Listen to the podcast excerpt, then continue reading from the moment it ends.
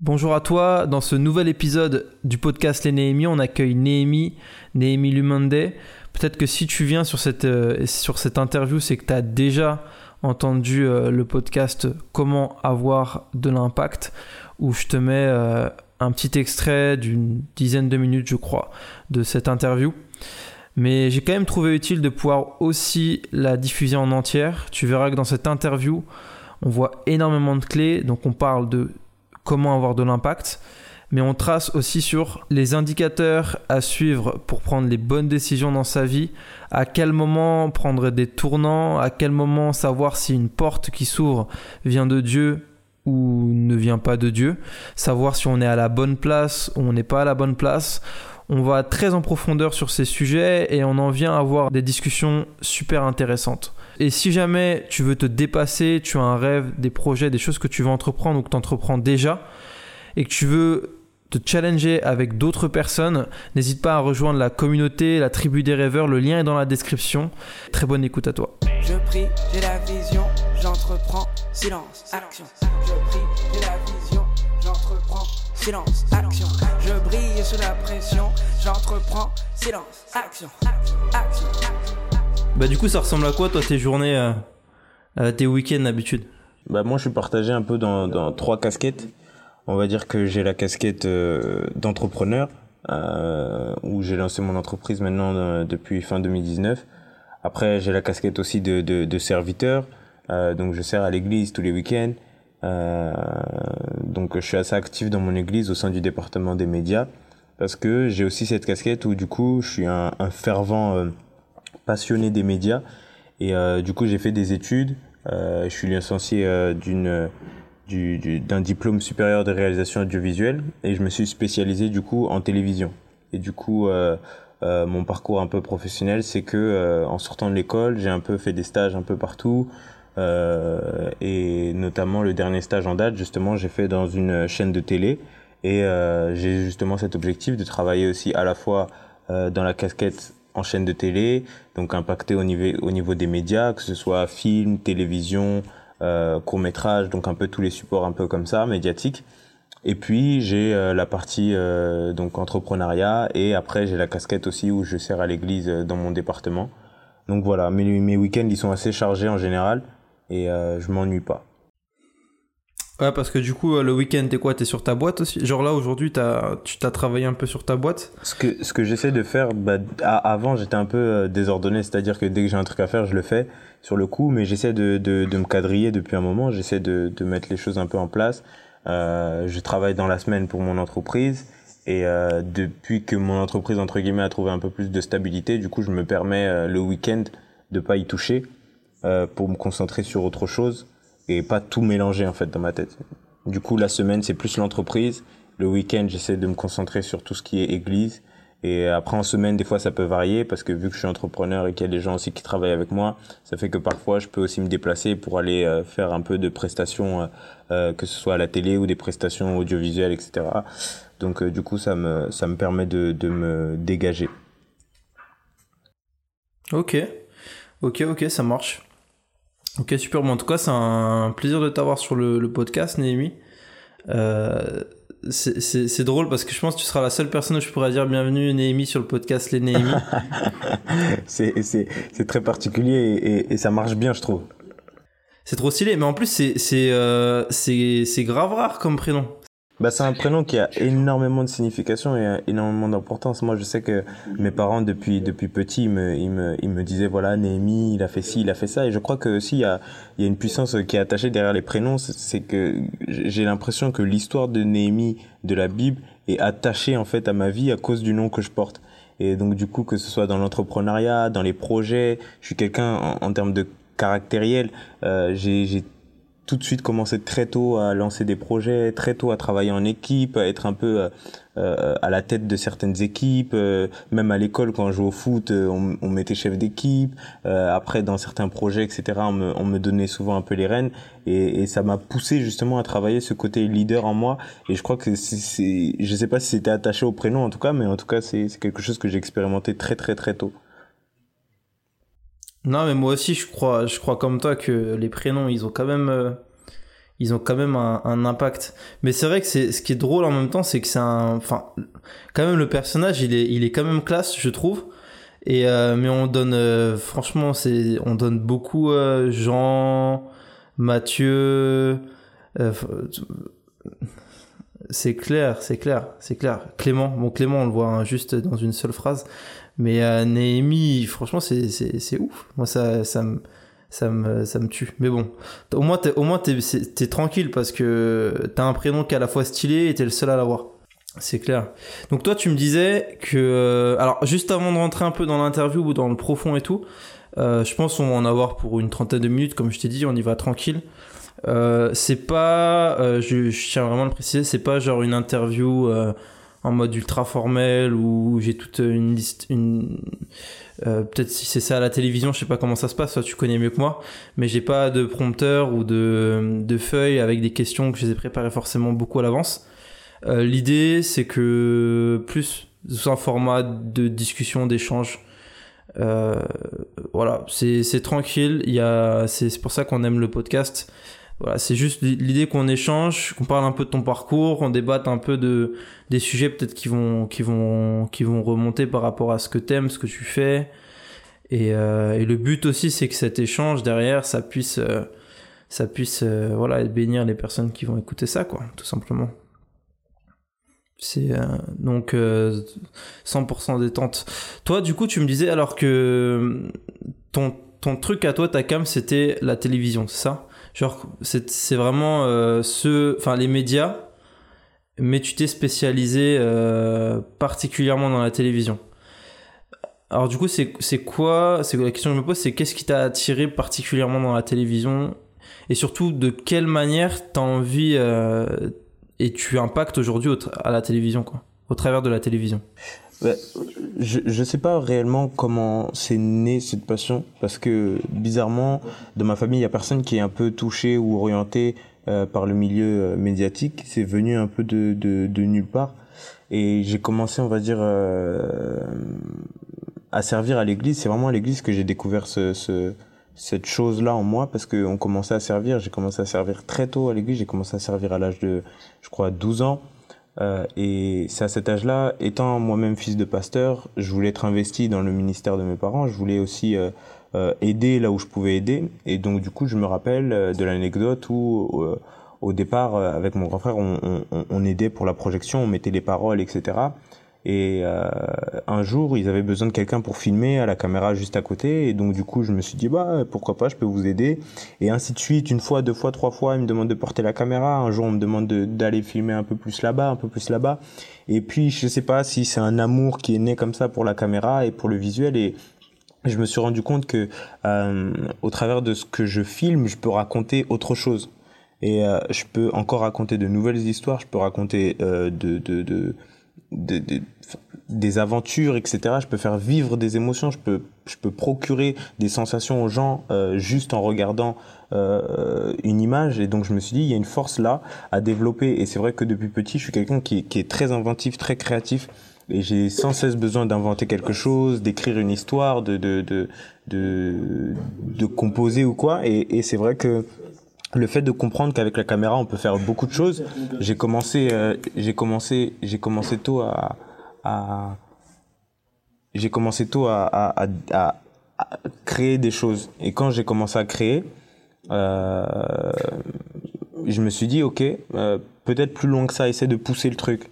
Et moi tout de suite après mes études enfin après le lycée les trucs comme ça euh, quand je réfléchissais à ce que je voulais faire après, je me dis mais quel genre de métier je veux faire après, je sais pas, je connais pas, mais tout ce que je sais c'est que j'aime la caméra. Et donc euh, à ce moment-là, je me suis dit bon, euh, sur quel genre de filière je peux me diriger? Et j'ai vu qu'il y avait le milieu de l'audiovisuel. Ça a été des longs débats avec mes parents parce que pour eux c'était pas quelque chose de comme métier, c'était un loisir. Et donc du coup, j'ai dû aussi leur convaincre, les convaincre que non, il y avait quelque chose d'intéressant derrière, professionnellement parlant, humainement parlant.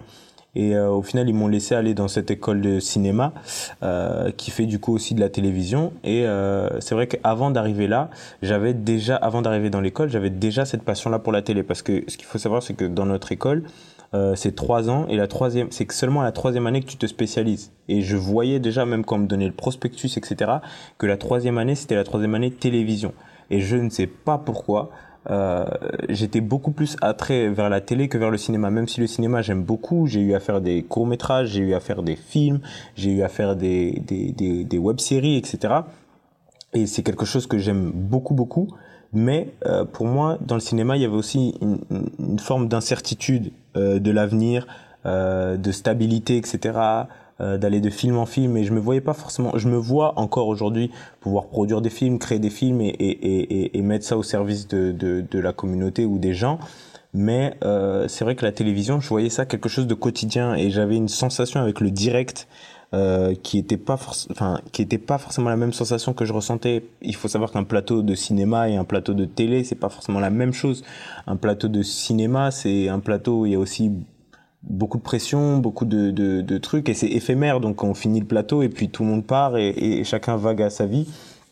Alors que la télévision, on a, on a cette forme d'équipe, de relationnel, chacun crée quelque chose aussi, et puis on est sur un direct, ou on est sur un concept qu'on est en train de créer, et, et, et c'est vrai que j'ai beaucoup matché avec la télévision et puis j'ai un peu plus compris là où je voulais aller dans le sens de réalisation télé donc de la réalisation multicaméra donc plusieurs caméras en direct. Et puis vu que l'église aussi se développait on a commencé à, à, acheter des outils un peu plus poussés avec l'église ce qui m'a permis d'étoffer encore plus mon, mes compétences et, et, et mon bagage. Et donc à partir de là c'est vrai que l'amour faisait que grandir grandir grandir.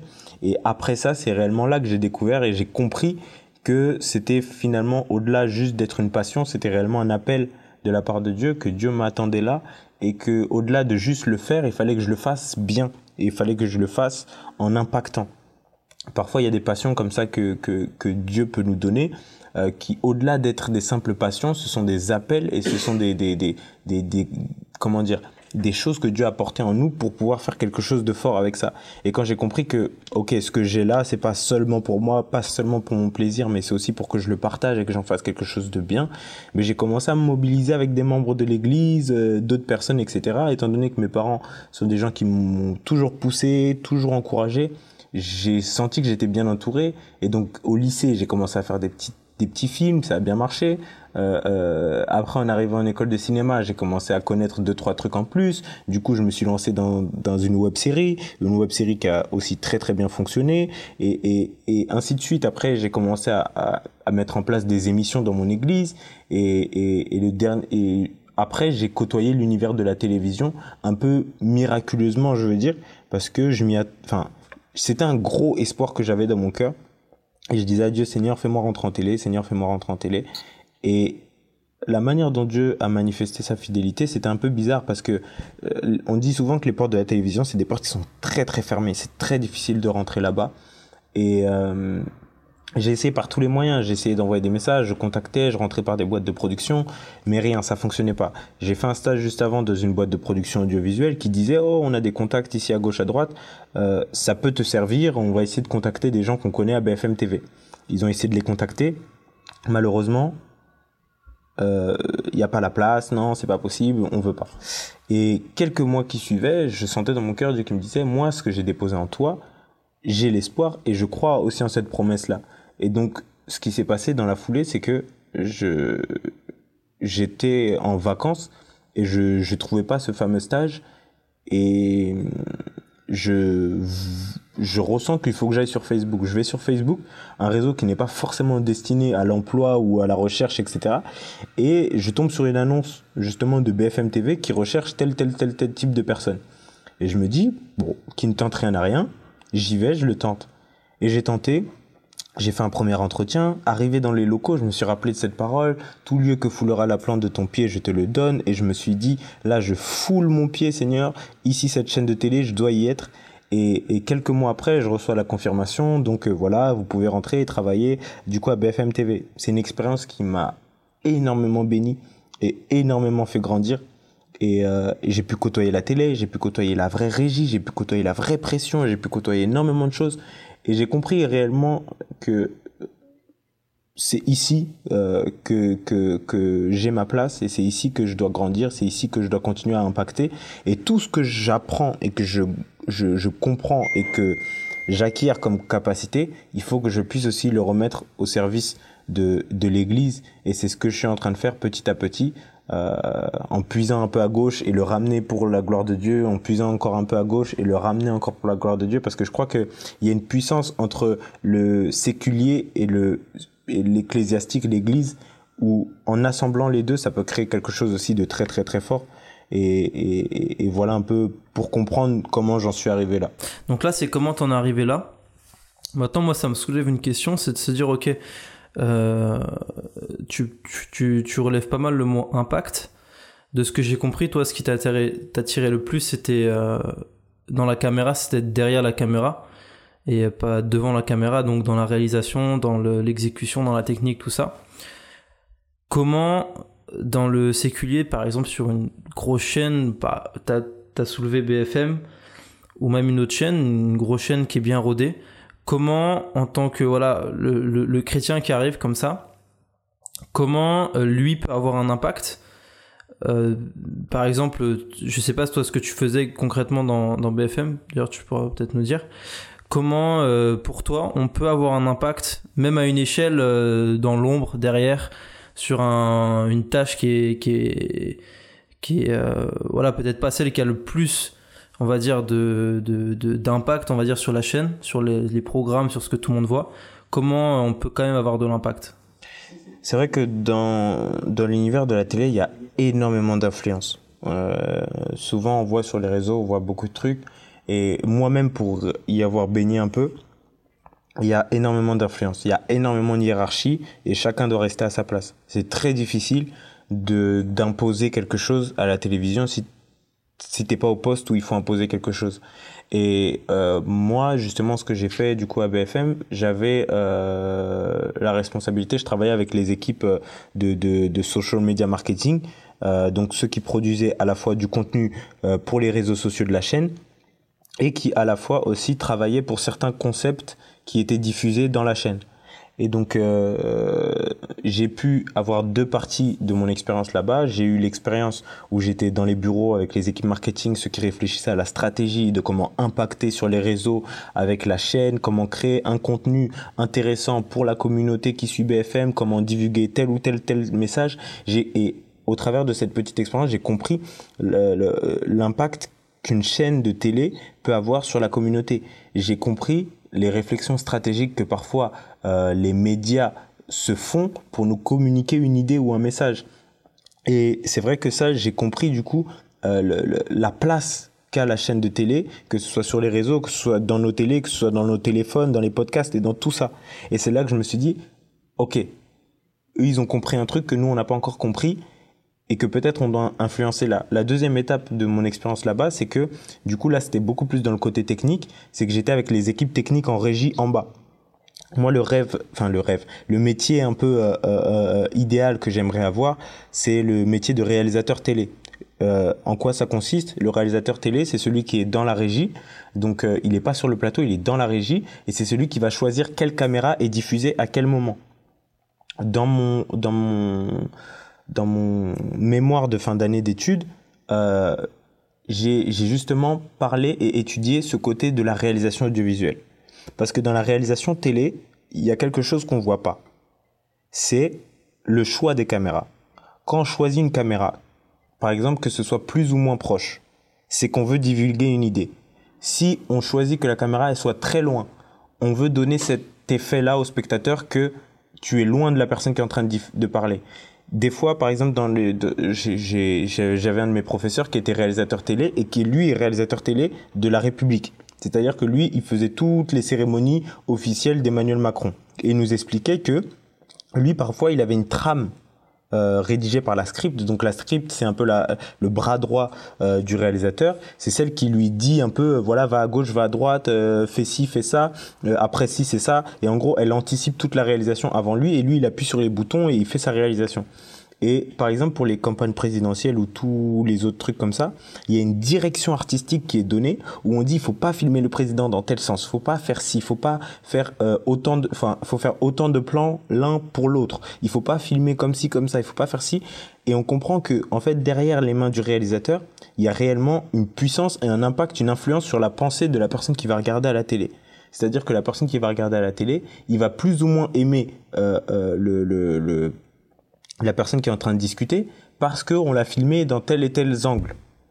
On, on va aimer la personne qui est là parce que on l'a fait passer à tel, tel, tel moment.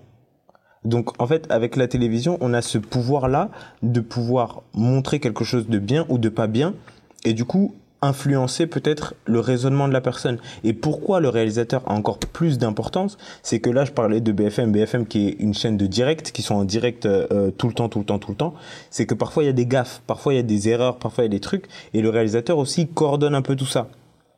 Mais sur un modèle d'émission, par exemple, hors de BFM qui, qui, qui fait que du direct, sur une autre émission, on a euh, des, des, comment dire, des, des réalisateurs qui sont vraiment directeurs de tout ce qui se passe sur le plateau. Donc on dirige ci, on dirige ça, l'émission elle commence par ci, il y a le générique, après c'est telle personne qui parle, après c'est telle personne, après on lance telle vidéo, après on met ci, après on met ça, et le réalisateur tout est entre ses mains. Et donc avec ce rôle-là, moi je comprends que quand je parle d'impact, au niveau de la télévision, avec le rôle de réalisateur, on peut avoir un impact considérable. Moi, je sais qu'avec l'Église, on a eu à faire quelques projets d'émissions, etc. Et je savais que entre mes mains, j'avais le message.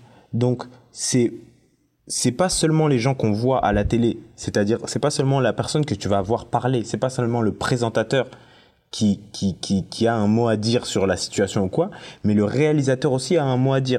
Sur BFM, il y a quelque chose qui, qui compte énormément, que BFM aime beaucoup et qui revendique dans leur ligne éditoriale, c'est écrit noir sur blanc sur papier, c'est que BFM TV, ils aiment faire ce qu'on appelle du picture in picture, c'est-à-dire à gauche il y a la caméra de la personne et à droite on voit la situation qui est en train de se passer dans le monde. Donc par exemple, s'il y a telle personne qui est en train de parler en disant voilà le coronavirus ou voilà telle maladie, voilà telle souffrance dans le monde et derrière à côté ils vont montrer les images, c'est pour montrer aux spectateurs la souffrance dont je suis en train de parler, c'est ça mais on pourrait aussi bien dans la réalisation ne rien montrer en image et du coup la personne qui est en train de parler à côté ça lui donne un peu moins de, de concret et de et de, de profondeur dans son propos.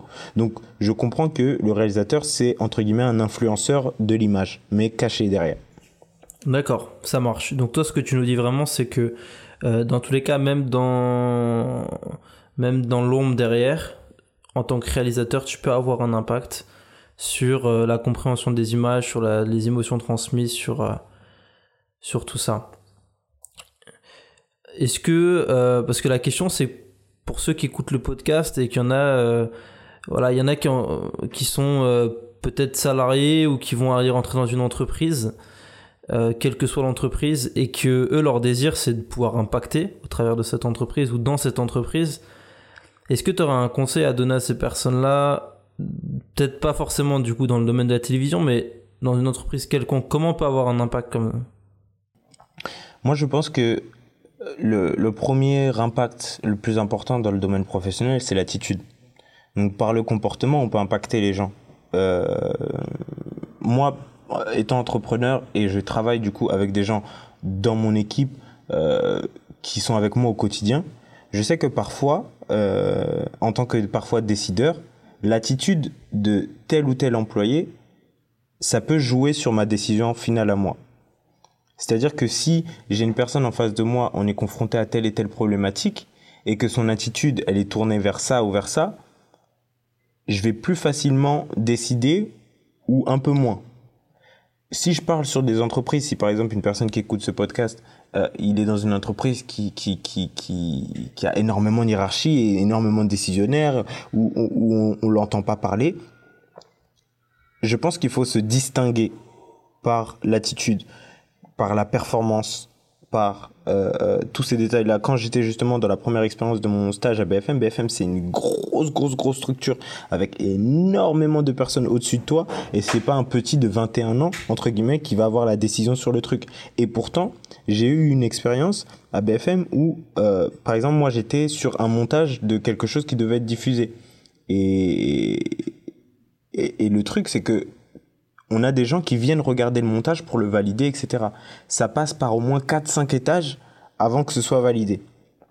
Et bizarrement, euh, moi, ma responsable me disait, je comprends pas pourquoi, toi, en général, tous les projets qui ressortent, euh, les montages, ça demande des modifications, des modifications, des modifications. Mais toi, dès que ton truc il sort, eh ben ça passe. Tout le monde valide, tout le monde aime, tout le monde euh, valide l'idée. Donc je pense que il y a aussi ce côté d'inspiration où parfois on peut se distinguer par nos inspirations, par nos travaux, et, au-delà juste de l'attitude, parce que l'attitude au quotidien, on doit, on doit avoir euh, euh, le fruit de l'esprit, on doit, on doit avoir des attitudes vraiment euh d'amour, etc. Mais au-delà de ça, là où on se différencie, étant donné qu'on parle de travail, on va parler de performance, on va parler de résultats.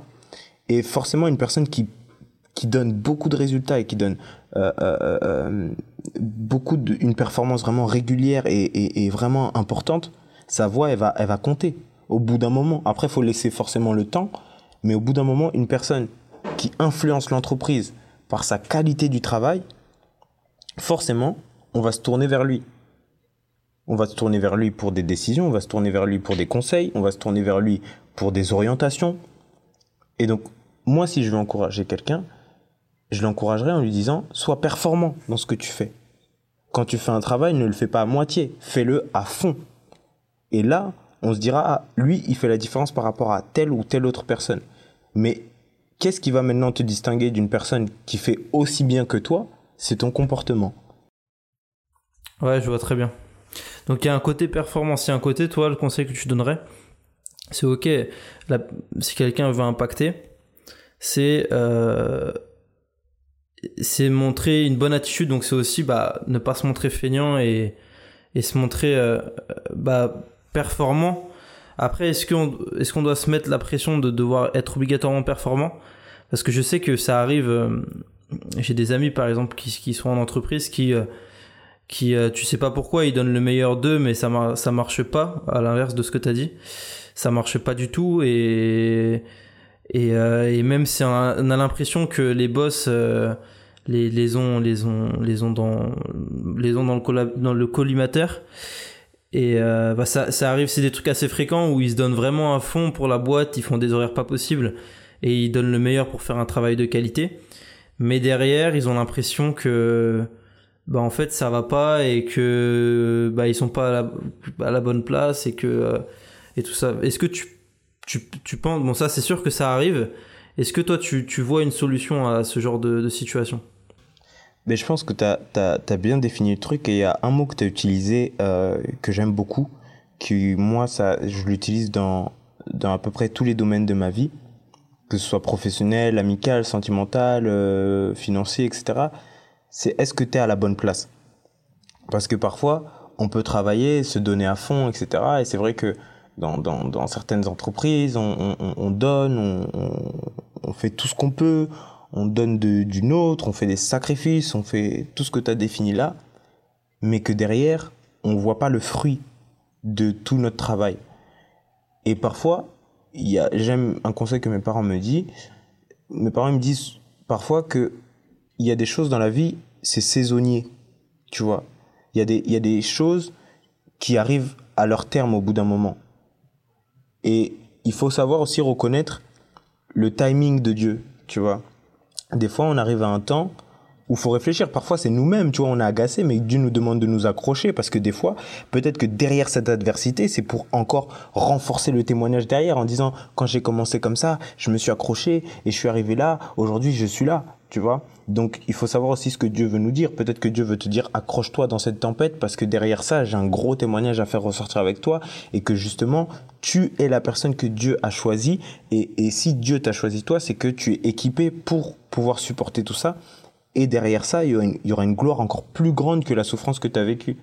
Mais il y a aussi cette haute dynamique dans laquelle Dieu peut te parler en te disant, je pense que si tu souffres autant, mais que tu donnes beaucoup, peut-être que ce n'est plus l'endroit où tu dois continuer à donner.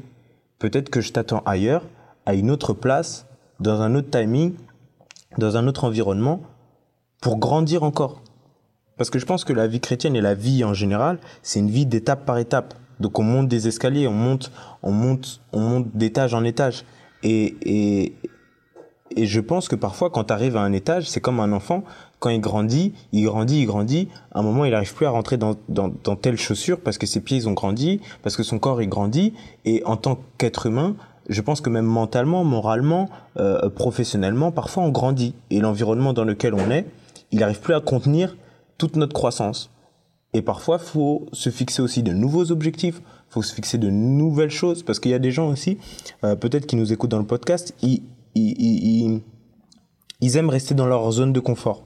C'est-à-dire, ils sont dans cette entreprise depuis des années, ils sont, ils sont, ils sont confortables dans cette idée-là, ils n'ont pas envie de bouger parce que financièrement c'est déjà bien, tout est bien, ils n'ont pas envie de prendre de risques. Mais parfois, peut-être une personne qui est là, qui nous écoute, il se sent plus trop bien dans, son milieu, ça le saoule d'avoir une personne au-dessus de lui qui, qui, qui le pousse, qui, qui l'écrase, qui tout ça. Peut-être que Dieu te pousse à l'entrepreneuriat. Peut-être que tu es arrivé à un moment de ta vie où, avec toutes les compétences que tu as réussi à acquérir, tu peux arriver à un niveau où tu vas commencer ton propre business, ta propre idée, la propre vision que Dieu t'a donnée. Et c'est pour ça que Dieu peut-être va permettre qu'on t'écrase, va permettre qu'on appuie là où ça fait mal, pour que tu puisses presser justement le jus que lui, il a, il a mis en toi, pour que tu puisses commencer à lancer le ce pourquoi lui, il t'a créé, tu vois.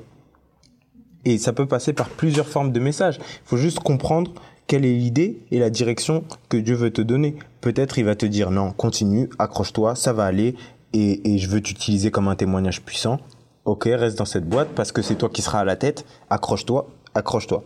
Soit il va te dire, t'es arrivé à un temps de ta vie, trop de croissance, t'as trop grandi, faut que tu changes d'environnement, faut que tu ailles dans une entreprise plus grande, faut que tu, faut que tu côtoies des gens plus importants, faut que tu changes d'air, il faut que tu changes de pays, il faut que tu changes de ville, il faut que tu changes tout ça. Ou alors il va te dire simplement, détache-toi de tout ça, je veux que tu accèdes à un nouveau titre, une nouvelle identité, celui d'entrepreneur, que tu lances ton truc et que je puisse me glorifier au travers de ton travail à toi et pas celui d'un autre businessman. Comme ça, tes décisions, elles viennent de toi, tu vois. Donc, faut comprendre, je pense que c'est dans la compréhension du message de Dieu. Mais je pense que pour chacun, ça peut différer. Il n'y a pas un message type. Au moment où on confronte l'adversité, je pense pas qu'il y a un message type qui nous dit voilà, faut faire ça, faut faire ça, faut faire ça. Je vois très bien. Et là où c'est intéressant, effectivement, et je veux bien relever, c'est c'est le fait où tu précises qu'il n'y a pas un message type et que effectivement euh, face à cette situation, de ce que je comprends de ce que tu dis, le bon réflexe à avoir, par contre, qui est du coup pour tout le monde, c'est de faire un diagnostic, se dire ok, je rencontre cette situation là. Euh, ok, est-ce que est-ce que ça fait ça fait combien de temps que je me suis pas fixé de nouveaux objectifs? Ça fait combien de temps que que je fais ça? Et pourquoi en fait je suis encore réellement dans cette boîte C'est quoi Qu'est-ce qui me motive réellement? Est-ce que, comme tu dis, c'est juste parce qu'il y a un bon salaire et que la sécurité euh, semble être présente euh, financièrement socialement, euh, tout ça, et que du coup, bon, je, me dis, je, prends sur moi? Ou est-ce que voilà c'est vraiment la vie Dieu m'avait parlé sur ça il m'avait dit ok tu restes ici et, c'est parce que j'ai besoin que tu il faut que tu restes là pour encore progresser et avancer et donc vraiment l'idée c'est que une personne qui rencontre ça se pose fasse un diagnostic, demande à Dieu vraiment c'est quoi la vision derrière, et euh, soit prête à quitter s'il faut, mais à continuer s'il faut quoi. Super, super. Non mais c'est important parce que c'est vrai que pour le coup, euh, souvent, euh, souvent, et pour l'avoir rencontré, également moi personnellement dans mon expérience, euh, ça se quand on rentre dans une boîte et qu'on on, veut on veut voilà on veut bien faire on veut montrer un bon témoignage ça arrive que ça se passe super bien et qu'on monte un super bon témoignage et qu'on est euh, ultra performant. Mais euh, ça arrive aussi que ça soit tout l'inverse et qu'on a l'impression que que on est que, justement les, les, les non chrétiens ont plus de chance et sont plus performants que nous et que on a l'impression d'avoir une poisse incroyable et qui qui nous empêche de réussir et c'est un doute, je pense que aussi parfois le diable veut, veut, veut, veut mettre un doute en nous lorsqu'on essaie de se comparer, tu vois. Moi, c'est arrivé où, où quand je réfléchissais, je regardais, je disais, mais dans la vie d'une entreprise, il y a énormément de choses au-delà du travail. Quand on vit dans une entreprise, il y a le contact avec les gens, le relationnel, la vie, euh, euh, euh, les activités hors entreprise. Quand souvent, euh, moi j'étais, dans les expériences professionnelles que j'ai eues, étant chrétien, ayant mes convictions, ayant mes valeurs, été confronté à certaines situations où ça m'est, enfin, je sentais vraiment un combat face à mes valeurs, tu vois. Et, et parfois dans le milieu professionnel, tu vas être confronté à des gens qui vont te dire allez viens on va boire un verre. Et est-ce que tu te dis non faut pas que j'aille boire parce que je suis chrétien et que je dois pas boire? Ou est-ce que tu te dis je sors avec eux je, je vais parler je vais pas boire ce que eux ils boivent. Moi je vais boire peut-être euh, autre chose. Je bois de l'eau ou je bois quelque chose de plus convenable. Ou euh, peut-être ils vont se dire voilà on se fait une soirée on se fait un truc. Est-ce que j'y vais? Est-ce que j'y vais pas? Et c'est vrai que c'est certaines confrontations c'est certaines réflexions que beaucoup de chrétiens sont confrontés. Et après, on va parler d'adversité, on va parler de certains trucs, on va parler que le diable l'attaque, etc. Mais c'est aussi, je pense, une réflexion en tant que chrétien qu'on devrait se faire. Est-ce qu'on doit participer à la vie de l'entreprise étant chrétien ou est-ce qu'on doit se concentrer sur l'aspect travail, travail, performance, travail, performance? J'ai juste à être performant, on me paye et ça suffit. Ou est-ce que je dois tisser le relationnel? Parce qu'il y a peut-être une porte pour l'évangélisation. Au travers de mon comportement, il y a certaines personnes qui peuvent voir ça. Ou est-ce qu'il y a certaines personnes, certains chrétiens qui vont être plus faibles? Donc le fait de se confronter à la vie de l'entreprise, ils vont peut-être être infectés ou être euh, euh, influencés dans le mal. Donc je pense que quand tu parles de diagnostic, il y a aussi tout ça à voir en fonction de l'environnement de l'entreprise, en fonction de, de, de, plein de choses. Et c'est pour ça que je pense que tu as bien défini la chose il y a beaucoup de chrétiens qui sont confrontés à ça et qui du coup se comparent. Ils disent ah ouais mais telle personne lui tu vois il a la tchatch, il s'entend bien avec tout le monde, moi les gens ils m'aiment pas, moi les gens si, moi les gens ça. Donc en tant que chrétien on doit savoir aussi peut-être je pense dans la vie de tous les jours parce qu'on est on est dans ce monde mais on n'est pas de ce monde. Et le fait qu'on est dans ce monde, on doit aussi s'adapter au monde dans lequel on est. C'est comme une personne qui change d'un pays à un autre, il était dans un pays chaud, il arrive dans un pays froid, il doit s'adapter il doit pas dire non, moi je suis issu d'un pays chaud, donc euh, non, moi je porte pas le manteau, je reste en t-shirt. Étant donné qu'il fait froid, je dois m'adapter aussi au pays et aux conditions dans lesquelles je me trouve. Et je pense que dans la vie de l'entreprise, nous chrétiens, on doit aussi apprendre parfois à s'adapter à la vie de l'entreprise. Je sais que dans mon quotidien, je faisais ci, je faisais ça, je faisais ci, je faisais ça, je faisais ci, je faisais ça. Ça doit pas empiéter sur ma vie spirituelle, ça doit pas empiéter sur ma vie euh, personnelle, mais je dois aussi participer à la vie de l'entreprise. Moi, j'ai fait l'erreur au tout début de ne pas participer. Et j'ai eu cette, euh, cette réflexion d'un de mes responsables qui est venu me voir un jour, qui m'a dit, euh, Néhémie, j'ai discuté avec, euh, avec les autres personnes qui étaient là, avec toi, et euh, pendant la prestation, on m'a beaucoup dit que tu étais un peu dans ton coin. Tu sais, c'est important dans ce milieu-là de pouvoir parler un peu avec les autres. Quand il y a un problème, vous, tu réfléchis avec eux, même si ça te concerne pas, tu essaies de t'intéresser là où tu peux aider, etc. Et c'est vrai que ça m'a piqué parce que dans ma nature personnelle, je suis quelqu'un qui va beaucoup vers l'autre. Je suis quelqu'un qui m'intéresse beaucoup aux problèmes ou, ou, je suis quelqu'un qui travaille beaucoup en équipe. Mais c'est vrai que dans le milieu professionnel, j'avais peur de trop me mélanger. Parce que j'avais peur que justement ça m'influence de trop. Parce que dans le milieu professionnel où j'étais, il faut savoir que dans l'audiovisuel et dans les trucs, et comme dans beaucoup d'entreprises, il y a des fumeurs, il y a des buveurs, il y a des fêtards. Et j'avais peur que justement ce côté-là, ça, vienne prendre le dessus sur moi. J'ai eu à prendre certaines décisions. Il y a eu une décision que j'ai prise, je me rappelle, euh, il y avait une prestation où on devait, euh, où l'entreprise allait à un festival, un festival de reggae. Et ils m'ont montré les images de l'année dernière en me disant, ah, Némi, tu viendras avec nous, etc. C'est un festival de reggae. Et je voyais les images du festival de reggae de l'année dernière. Ils me disaient, oh, c'était trop bien. On a bu, on a pu fumer, on a pu ci, on a pu ça. J'ai dit, mais je, je peux pas aller là-bas. Même si je veux participer à la vie de l'entreprise, même si je veux participer aux activités, même si je serais payé, là-bas, je peux pas y aller. Parce que mon identité ne me le permet pas. Mais ça ne veut pas dire que je suis contre l'entreprise et que je renie tout le monde et que je ne participerai à aucun de vos trucs. Il y a certains trucs qu'ils ont fait où ils sont sortis, euh, on est parti euh, dans, dans, le restaurant qui est en bas, on a mangé, on a joué, on a rigolé, on, voilà, eux ils ont bu, moi aussi j'ai bu mon Sprite, ma limonade, et, et, et, et on a rigolé, on est sorti.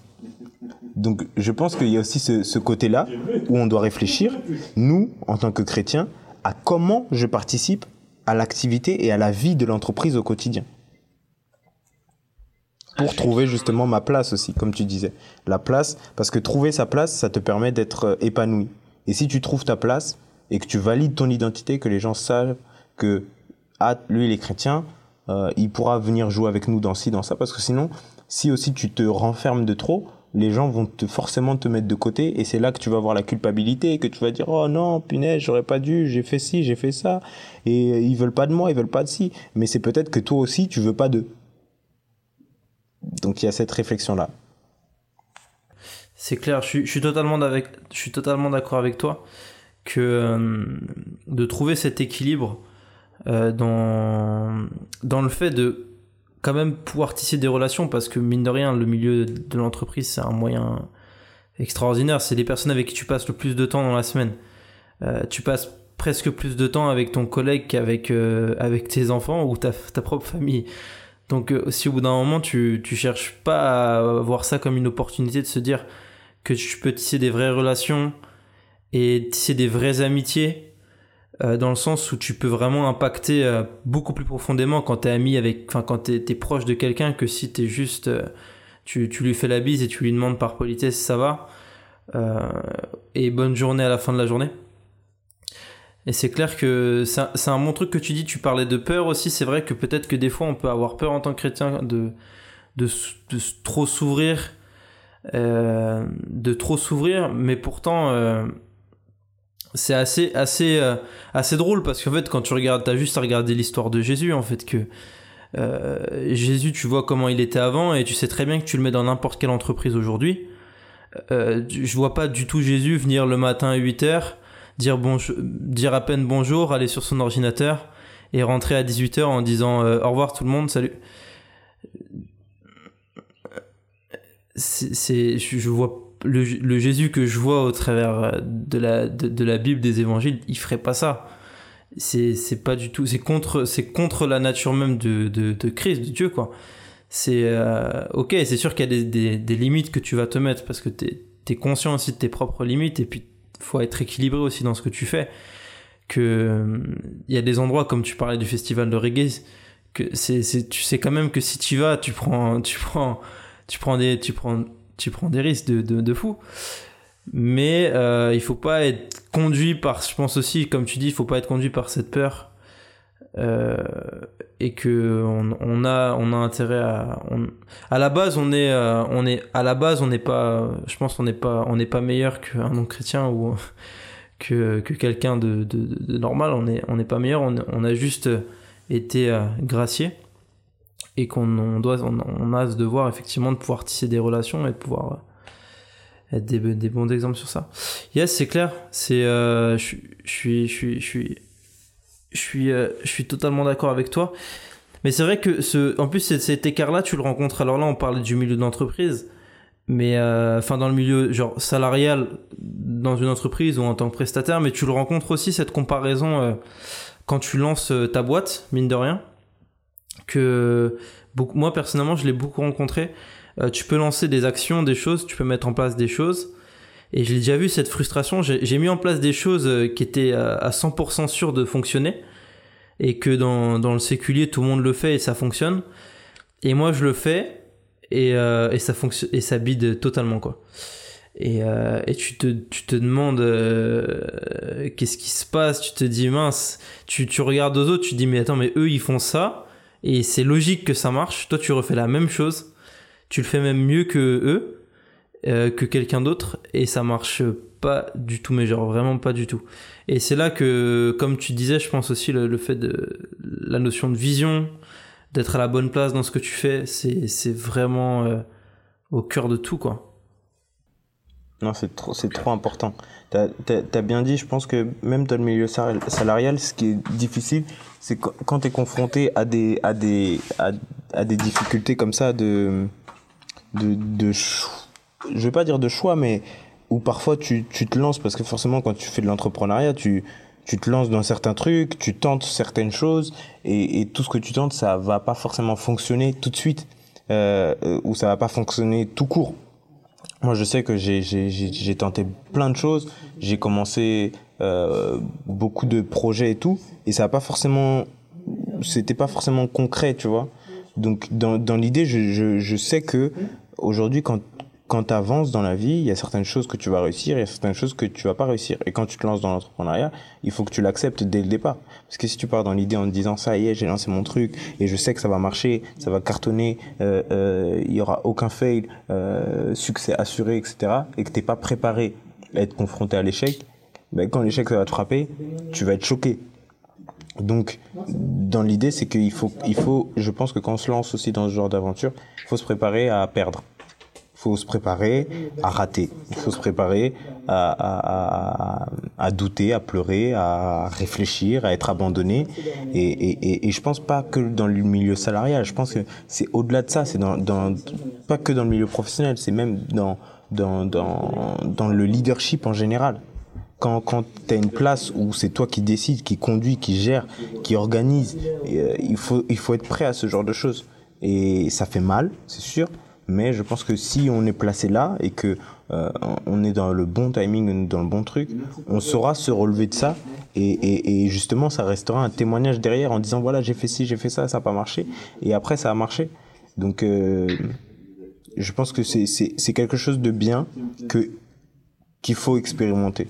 Tu sais que c'est super intéressant parce que à la fois on, arrive, je trouve, à concevoir effectivement qu'on peut échouer et, euh, et tout ça, sauf que quand on a une vision, on est, on est convaincu qu'elle vient de Dieu, Dieu nous dit tu vas faire ça, tu vas te lancer dans tel projet, tu vas lancer telle chose, au moment où on rencontre le premier échec, même si on sait euh, dans, dans, dans, dans le concret que voilà les échecs ça fait partie de la vie, c'est quelque chose qui arrive, mais quand on est convaincu que Dieu nous a montré une vision et qu'on y va, quand on subit le premier échec, et moi j'en ai subi beaucoup, et ben en fait au premier échec, t'es euh, dégoûté et tu comprends pas en fait. Tu te remets direct en question. Tu te dis mince, est-ce que je suis dans le bon truc?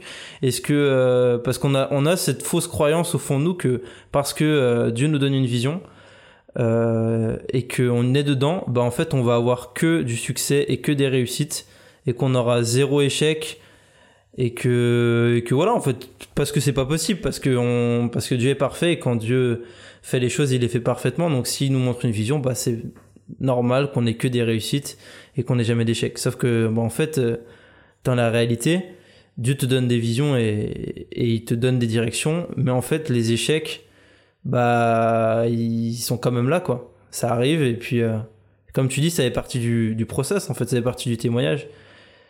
Moi, j'aime beaucoup la vision qui, qui montre euh, le côté d'un athlète, tu vois l'athlète, quand il se prépare à, une course ou il se prépare à quelque chose, il sait qu'il y a la ligne d'arrivée. C'est mon objectif et c'est là que je vais le faire. Dans tous les cas, je sais que je vais la franchir, la ligne d'arrivée. Mais ça ne veut pas dire que pendant tout mon processus de la course, ça ne veut pas dire que je vais être essoufflé, peut-être que j'aurai un claquage, peut-être qu'il y a tel obstacle qu'il va falloir que je saute, peut-être je vais le rater, peut-être si, peut-être ça, et qui va me conduire à pas forcément arriver à la ligne. Ou alors peut-être je vais arriver à la ligne, mais j'arriverai après tout le monde, mais au final je vais arriver à la ligne. Donc il y a, y a, je pense que cette vision-là, elle définit bien l'objectif. Comme tu dis, je pense qu'il y a beaucoup de chrétiens qui au départ, ils se disent, voilà, j'ai cette ligne d'arrivée que Dieu m'a donnée, je sais que je vais arriver là, il m'a dit, c'est bon, ok, c'est clair, c'est net, c'est sûr.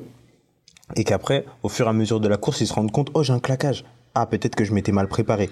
Oh, il y a tel obstacle, il est trop grand. En fait, je ne m'étais pas entraîné pour un obstacle aussi haut. Ok, manque de préparation. Euh, euh, peut-être que euh, je sais pas tu vois il y a plein de défis peut-être que financièrement au milieu de la course je me rends compte que j'ai plus assez pour arriver au bout de ce que j'avais prêt et, tout ça ça revient à un même point c'est la préparation et au final euh, euh, quand, quand je disais qu'il faut préparer non seulement son cœur pour ce genre de choses, mais il faut se préparer spirituellement, il faut se préparer physiquement, il faut se préparer mentalement. Et quand on se dit se préparer mentalement, c'est comme un, un, un, athlète, il se prépare mentalement à la course qu'il va faire. Il visualise la course qu'il va faire. Il sait que dans cette course-là, ça va être chaud. Mais il prépare aussi son corps à tous les défis physiques qu'il va devoir affronter. Il sait que tel tel muscle, il va être, il va être chargé, il va être difficile. Tel tel muscle, il, il va devoir travailler pendant cette, cette épreuve-là. Donc forcément, il se concentre sur ça, il, il bosse ça, il, il, il se concentre et il fait quelque chose de concret avec ça. Et c'est c'est dans la même idée pour arriver à la ligne d'arrivée que Dieu t'a donnée, parce que c'est ce que Dieu t'a donné réellement, et c'est vrai, c'est cette ligne d'arrivée-là, mais il faut se préparer en conséquence. On peut pas juste avoir la ligne d'arrivée et se dire, ah ça y est, j'ai réussi la course. Ben non, tu es au point de départ. Donc, euh, même si il y a la ligne d'arrivée, la course, c'est toi qui l'as fait, tu vois? Donc, c'est, dans cette idée-là que, que, que, que tu as raison. Tu peux pas, on peut pas juste. Euh, parce que moi, j'ai entendu beaucoup, beaucoup, beaucoup, beaucoup de discours de, de frères, sœurs chrétiennes qui disent ça y est, Dieu m'a donné cette vision, j'y vais, etc. Et il y a beaucoup aussi qui sont sur leur compte Instagram, sur leur Facebook, sur leur truc. Voilà, entrepreneur, j'ai lancé mon business, j'ai lancé tel truc. Et c'est pas forcément les vraies réalités de l'entrepreneuriat. Entre les, moi, je sais que moi, le plus dur, moi, dans l'entrepreneuriat, c'était, c'est, c'est le côté administratif. Pour moi, l'aspect administratif, mais pour moi, c'est pire qu'un défi, c'est un combat. C'est un combat. Et, je sais que ça, c'est quelque chose auquel je ne me suis pas assez préparé. Je me suis lancé dans le truc et j'ai été confronté justement à ça. Je ne vais pas dire à Dieu, oh non, Seigneur, c'est quoi ces combats? Oh Seigneur, c'est le diable qui veut pas ou quoi ou Non, tu vois, c'est certaines réalités de ma course auxquelles j'aurais dû mieux me préparer. C'est ça. J'aime beaucoup cette image de la course, mais est-ce que tu penses que... Alors c'est sûr que la, préparation est importante, mais est-ce que tu penses qu'on risque pas, en se disant il faut que je me prépare ultra bien dans tous les domaines, qu'on risque pas le travers de se dire bah en fait on se prépare, on se prépare, on se prépare, et du coup comme on n'est jamais vraiment totalement prêt, on se lance pas, on se lance jamais vraiment, tu vois? Est-ce que tu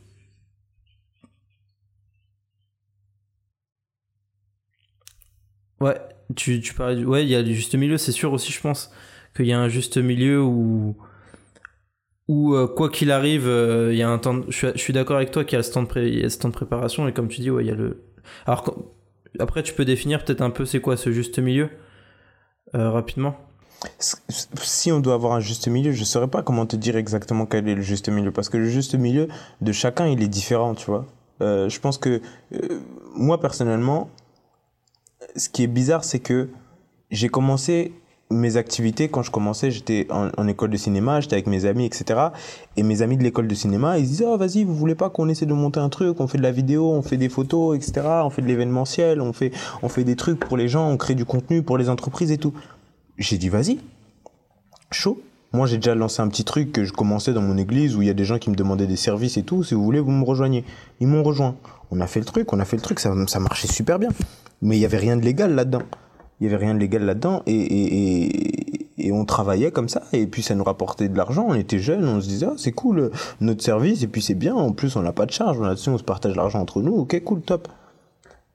Maintenant en plein milieu du truc, Là, maintenant, je commence à réfléchir. Il faut vraiment se lancer euh, vraiment professionnellement. Faut, ok, Némi, là, il faut vraiment faire quelque chose de concret. Et j'aime une initiative que mes parents ont faite, c'est qu'ils m'ont inscrit à une formation d'entrepreneuriat biblique. Et je leur dis, oh flemme, flemme, j'aurais pas le temps. Ils m'ont obligé. Je suis allé à cette formation d'entrepreneuriat biblique de quelques jours, intense, etc.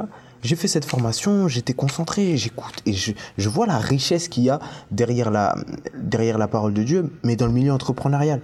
Et je me disais, mais c'est ouf, comment les histoires qu'on voit d'Abraham, de David, de ci, de ça, de Néhémie, de tout, eh ben, c'est un lien avec moi, mon entrepreneuriat que je vis aujourd'hui. Et on se rend compte au final que au travers de plein de choses, la Bible est la, la réponse à, pas mal de choses. Et je pense que le, le bon moment, je vais dire c'est le moment de Dieu, mais c'est un peu la phrase facile, tu vois. La personne elle va dire ok merci, c'est le bon moment, c'est le moment de Dieu, ok c'est bien, merci. Mais en réalité, il n'y a pas de bon et de mauvais moment, tu vois c'est en fonction de, de, comment toi tu ressens les choses. Et après, comme je dis, il y a la préparation. Il y a certains domaines d'activité et d'autres qui sont pas les mêmes. Il y a un domaine d'activité où la personne, il faut qu'elle ait déjà du matériel. Il faut déjà qu'elle ait ci, il faut déjà qu'elle ait ça. Elle va pas se lancer les mains vides, sinon après, il faut pas dire à Dieu, oh Seigneur, il n'y a pas de clients. Si tu, si tu n'as pas ni les compétences euh, euh, en, en, termes de diplôme, parfois pour certains, euh, euh si tu n'as pas le matériel, par exemple, je, prends l'exemple d'un couturier. Le couturier, t'as pas de machine, tu veux faire de la couture, vendre de la couture sans machine. C'est aussi de cette préparation-là qu'il faut parler. Après, peut-être que si tu as tous les outils, tu as toute la formation, toute l'expérience nécessaire, et qu'au final, c'est plus une préparation mentale, il faut faire attention à là, justement, on revient à ce qu'on disait avant, à la peur. Parce que la peur dans la vie d'un chrétien, c'est quelque chose qui peut revenir souvent. Et la peur, ça vient pas forcément de Dieu. Donc parfois, il faut se reposer la question en disant, mais Dieu m'a tout donné j'ai toutes les armes nécessaires, j'ai tout ce qu'il faut. J'attends quoi? Lance-toi. Donc il y a aussi ce côté-là. Mais il y a aussi le côté où te lance pas si t'as rien. Même si Dieu t'a dit, ok c'est bon, tu vas aller là, euh, je te mets à côté de toi tel et tel. Et eh bien justement, Dieu nous a donné aussi ce cerveau pour réfléchir, une intelligence, une sagesse pour se dire, ok, j'ai tout ça. En termes de timing, ce serait bien d'ici deux ans, trois ans que j'essaie d'arriver là. Et fixe-toi des petits objectifs je veux dire, premier objectif, j'achète ça. Deuxième objectif, je fais ci. Je fais une petite formation dans ça. Et tu te fais un petit parcours comme ça. Après, peut-être que le parcours, il peut changer entre temps parce qu'on ne sait pas les gens qu'on rencontre, on ne sait pas les opportunités qui se présentent. Mais on peut pas se lancer sans avoir de plan. Tu vois? J'aime une phrase que mon, mon père il m'a dit. Il m'a dit un risque qui n'est pas préparé, c'est un suicide. Donc quand tu prépares pas un risque, un jour je lui disais papa j'ai envie de prendre un risque, j'ai envie d'acheter les des des enfin j'ai envie de, de commencer à entrer dans des locaux etc. Financièrement on n'est pas encore arrivé au niveau où on peut prendre des locaux, mais je crois quand on va prendre des locaux, ça va nous emmener à être beaucoup plus performants et du coup financièrement on va avoir beaucoup plus d'argent et du coup là ce sera plus un problème. Mais c'est un risque que je prends parce que si j'y vais et qu'au final j'ai pas de clients et qu'au final j'ai pas d'argent et qu'au final j'ai rien pour payer le loyer, au plus après je pourrais pas payer les employés, je pourrais pas payer le matériel, je pourrais rien payer. Et donc là il m'a dit le risque c'est bien. Mais un risque qui n'est pas préparé, un risque qui n'est pas réfléchi, un risque qui n'est pas planifié, c'est un suicide. C'est que tu te lances en te disant allez je saute et puis on verra ce qui arrivera à la fin. Ben non, si tu sautes et que tu sais pas ce qui va arriver à la fin, à la fin tu vas t'écraser. L'idée c'est de préparer ton truc en te disant OK, je saute, je saute de tel étage, normalement, si je saute ici et en fonction de tel et tel truc, telle et telle telle faculté, je vais rebondir ici, je vais arriver là et je vais découvrir tel truc, je vais essayer de rentrer en contact avec telle personne, je vais essayer de contacter telle, je vais essayer de me rapprocher de là, je vais acheter ci, je vais faire ça. Et là, tu prends des risques, mais des risques calculés.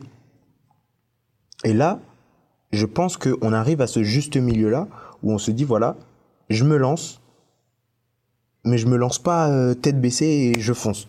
Je me lance en ayant conscience d'où je suis en train de me lancer, sur quel terrain et dans quel timing et avec qui? Je pense que c'est comme ça que je définirais un peu le, le, pas le timing parfait, mais le, voilà la prise de risque calculée et le, et le juste milieu entre se lancer et se préparer.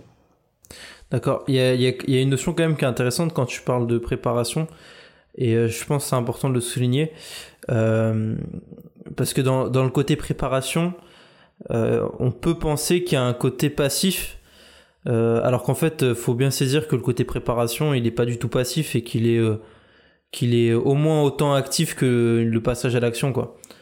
Et que c'est juste que le côté préparation, comme tu dis, c'est un côté qu'on, un risque calculé, qu'on, qu'on, qu'on réfléchit à l'avance. Si tu parles de faire un diplôme, d'inscrire dans une école, on, on rentre dans la préparation, mais on est déjà dans l'action en quelque sorte, quoi. Et, euh, et, ça, je le vois dans plein de domaines, c'est que tu sais que tu veux, tu veux lancer tel ou tel projet. Par exemple, il y a un projet qui peut revenir, qui est, on va, on va prendre l'exemple, genre remplir un stade de foot pour un concert chrétien. Euh, la, la, la préparation passive, ça serait juste, euh, voilà, d'en parler à des personnes, à attendre que ça se passe et attendre qu'il y ait une, euh, quelque chose qui se passe et de se préparer psychologiquement quand ça va arriver on va dire que la préparation active, c'est de créer, de créer un groupe de prière, de commencer à faire des petits concerts dans des, des petites salles, de d'essayer de remplir déjà une salle de 100 personnes, d'essayer de voir comment aussi on gère 10 bénévoles pendant euh, déjà un petit concert. Et déjà, c'est ce que c'est ce qu'on peut déjà appeler de la préparation active, quoi. C'est que tu es déjà en train de préparer un très gros truc mais à une échelle ou à une échelle bah pas suicidaire comme tu l'as dit genre euh, que une échelle calculée quoi. Et en même temps ça va t'amener euh, enfin tu sais qu'au final ça va t'amener quand même vers la grosse vision euh, de remplir un stade. C'est juste que tu vas petit à petit et dans le temps de façon raisonnable quoi. Trop cool trop cool. Bon, en tout cas merci pour le temps que tu nous as accordé euh, franchement, c'était c'était cool de voir ces thèmes-là. C'est tu vois, c'était pas du tout ce que je pensais. Et en fait, euh, à chaque fois que je commence une interview, je pense toujours qu'on va voir un truc et en fait, on va totalement sur euh, Enfin, va pas toujours totalement, mais on va souvent totalement vers autre chose que j'avais pas du tout pensé, quoi. Mais c'est bien, tu te laisses, tu te laisses guider par le Saint-Esprit et, et je pense que justement, Dieu profite de ces moments comme ça pour, pour changer ce qui est prévu en imprévu et faire quelque chose de bien.